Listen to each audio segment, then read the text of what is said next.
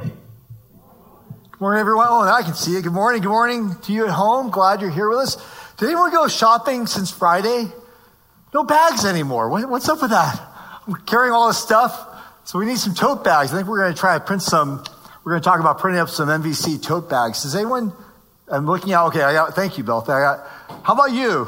Have you been shopping? You better bring a tote bag. Apparently, it's 8 cents now a bag. Some of us are old enough to remember that 8 cents could actually buy you a meal, but we'll just keep going. Let's pray. Lord, thank you for this morning, for a celebration of worship, Lord, that combines historic, beautiful legacy hymns of our church.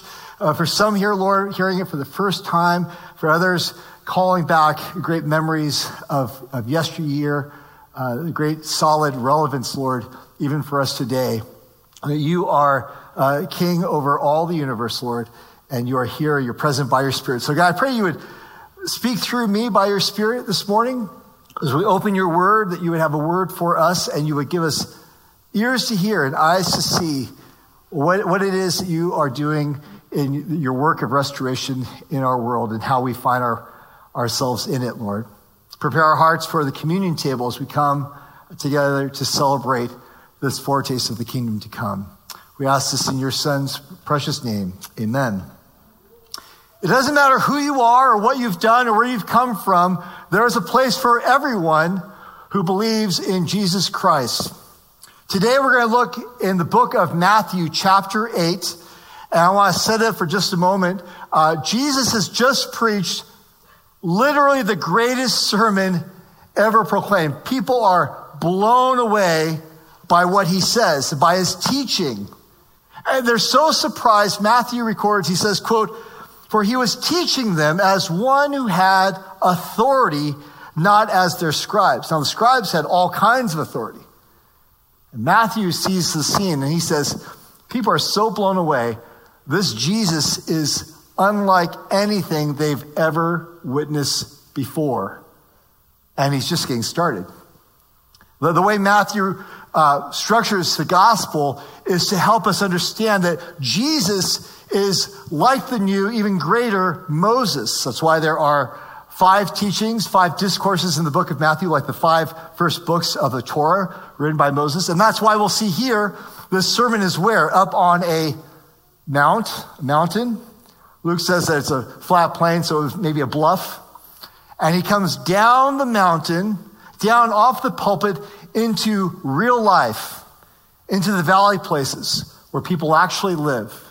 And he actualizes what he's just been proclaiming, a message of God's rescue and restoration of the world offered to all who hear him.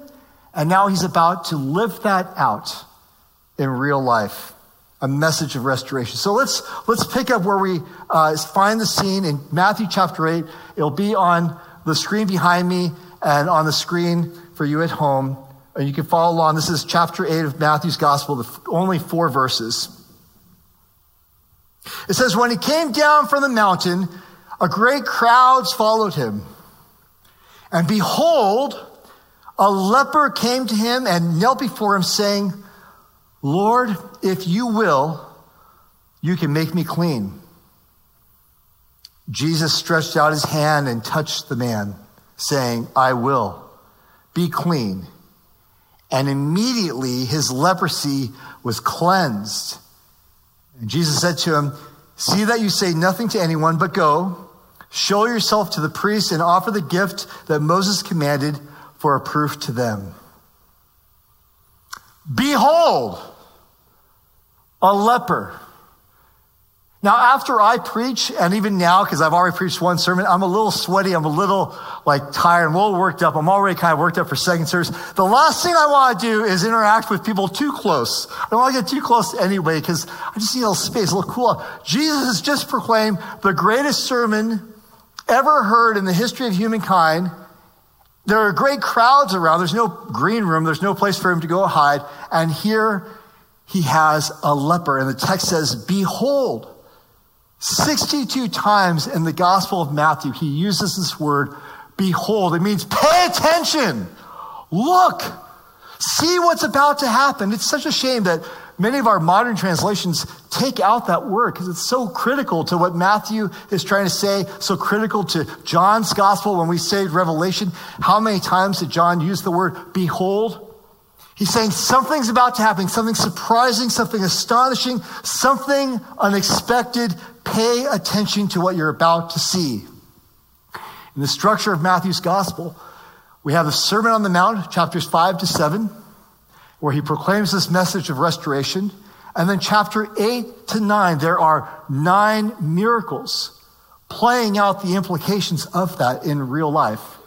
9 miracles in 3 sets and 2 calls to follow Jesus. I'd invite you to read those on your own, even today, between the Mariners and the Seahawks. Find time to open the word around the table. Behold. And here we have the first miracle, the healing of a man of leprosy.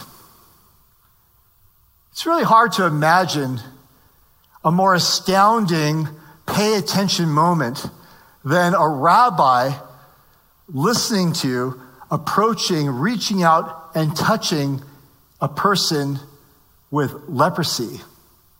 And then, wonder beyond wonders, actually healing him of it.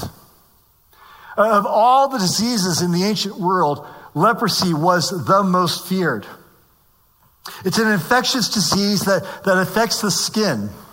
Do you notice we see a lot of skin infection commercials on TV? What's up with that? All those, does anyone notice how all these drug commercials, there's constantly some commercial, and I imagine that's absolutely terrible for those that suffer. And praise God, in modern times, we have breakthrough in medicine to help and heal, but they didn't have that then.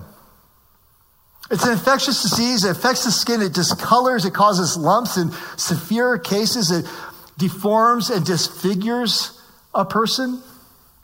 Even worse than skin deep, it goes deeper than that and affects the nervous system, and it deadens a person's nerves. And so it deadens their ability to feel pain.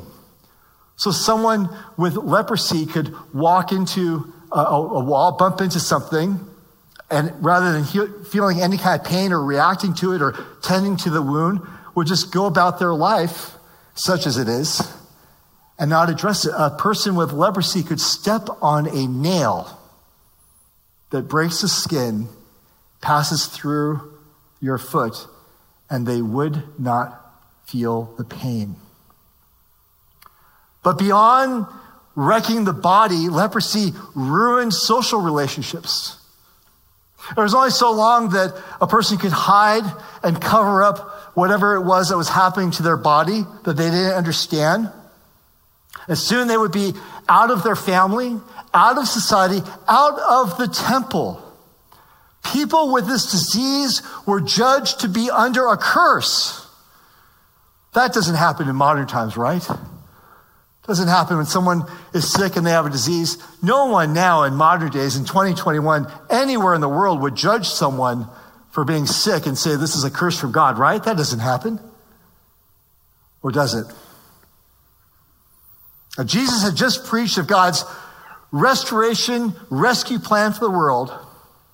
And he says, there is a place for you and for you in my kingdom. And then this man comes seeking that reality, and it says that Jesus stretched out his hand and touched him and says, I am willing, be clean. And immediately he's cleansed of leprosy. And it's a miracle at all kinds of levels, not just skin deep, deeper still. Socially, physically, spiritually, he is made whole again. Restored, just like the passages of Scripture that Rob read this morning. I want you to look. I want you to behold. I want you to pay attention to how Jesus connects with this man. And I want you to note two of Jesus' characteristics we see here on display. If you're taking notes, write these two things down. I want you to see his authority and his compassion. Jesus speaks with authority. Two sets of two words. I will, be clean. Jesus doesn't appeal to any higher authority. He is the authority. When he speaks, stuff happens. No lengthy prayers, no spell, no hocus pocus, no come behind the curtain and let's see what we can do and get some pancake makeup. Let's see if we can cover this out. Slip him a 20, let him go out the side door. We'll just tell everyone it all worked out. None of that. He speaks and stuff happens. He is the only one with that kind of authority. And see his compassion. Jesus reaches out and touches the man. He addresses the man. No one would ever touch a leper, let alone hold a conversation with them. They were treated like the walking dead. Someone with leprosy was walking around out on the outskirts of a village, and they'd have to announce themselves, unclean, unclean. And rabbinic law would say you have to stay at least 6 feet apart from that person. That doesn't happen anymore either, does it? They were forced to live, if you can call it living, outside the walls of the city, outside the protection of the village. Remember last week we talked about Jesus being the great shepherd of the flock, and he needs to go and find those sheep. Cut off from society, cut off from family, cut off from worship, cut off from life. Think of all that we've lost this past year and a half with social distancing. Friends, never underestimate the power of touch. My mom was here last week for her birthday. She turned 83. You can say that's a great thing. 83 years old, and she hadn't been here for 2 years. The first thing that Jonathan and I did on my sabbatical was we flew down to the Bay Area to spend some time with her, and we toured Stanford and Berkeley. And Jonathan said, I want to go to UW. So, and we spent time with mom, but we made plans for her to be here for her birthday. The need for social distancing to be closed and the need for touch is absolutely vital. My mom just needed hugs and hugs and hugs from us. But her greatest joy was a hug from Jonathan, because my mom, as a younger lady, stood 6'2". And now in her 80s, her body is betraying her. She's gotten shorter and shorter. And here she has a grandson who's now strapping almost 6'5", senior, and she just could wrap her arms around his waist. Don't underestimate the power of touch. Now, the Greek word here translated touch in the New Testament, and it's used a number of places, haptomai. It's used 36 times in the New Testament. It means more than just a touch. And so by way of illustration, I like to ask for a volunteer. Oh, I see one, David Wright. Let's hear for David Wright. He's volunteering to come on down here. And let's consider the kind of touch we're talking about. So imagine Jesus is in the crowd, as I've stepped off the stage and you're watching from home, and this is unusual. I see people pulling back a little bit because this is unusual. Here comes David Wright. Now, when we think about David, come on here to the light. Right here. No, come right here. Say hi to the cameras. Your daughter's watching from Colorado. I texted her to make sure she could see this. So. I did. When we think of this passage and we see it says that Jesus reached out his hand and touched, we might think he just touched like that and moved along. That's not the word that's used in Greek. There is another word in Greek that means a gentle touch. Used, for instance, the woman who had been having a health issue of bleeding for many, many years. And it says, if only I could touch his robe as he passed by. Again, in Acts, it mentions how Peter was given such authority as he preached that people, if they could just touch a napkin or a handkerchief that he possessed, could be healed. That's a touch. This word means attachment. It means grab hold. So Jesus didn't just touch. I think, and I'll tell you, I've been to Israel, I've been to Palestine, I have friends from the Near East, friends that are Libyan, they are close talkers, right? We're kind of close talkers. Yeah. I thought I was going to make you uncomfortable. and I believe that, I believe it was more like this, like a grab hold of someone. Jesus looks him in the eye and says, I am willing. Be clean. Thanks, David. Let's give a hand for him.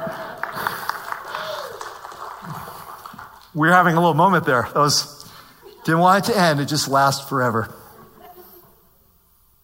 Jesus attached himself to the man. Behold his compassion. Forget the rules of polite society. No gloves, no mask. And the irony is not lost on me that when we have communion, we will literally have to put on a glove and put on a mask. No hint that this man got cleaned up before this moment to be more presentable, right? No, Jesus, he risks his health and his standing in society at that time, because surely no matter what it was, no matter how compassionate he was, or even if he was at a distance, he is now technically unclean. The Holy One makes holy. Leprosy has been all but eradicated in the world today. There is a facility, they used to call them colonies. There's a facility in Hawaii. There's some in India. Naturally, they're all run by Christians. The gospel in one word, write this down. One word, touch.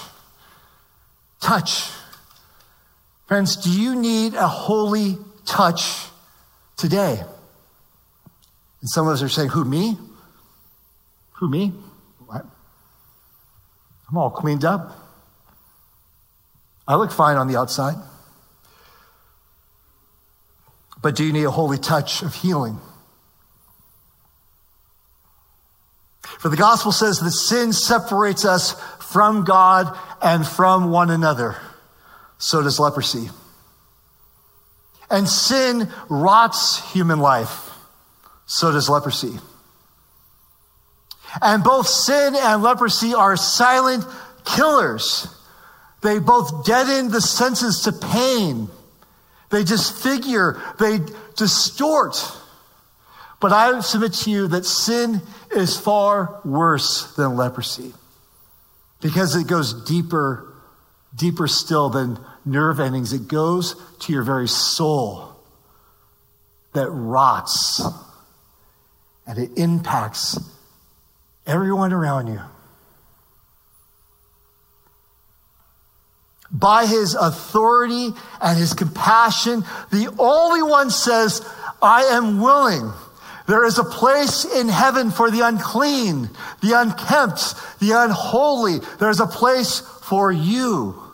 He hung on a cross, Peter will write, on a cursed tree, Peter will write, so that he could take the cross so that we can live free. That is the gospel.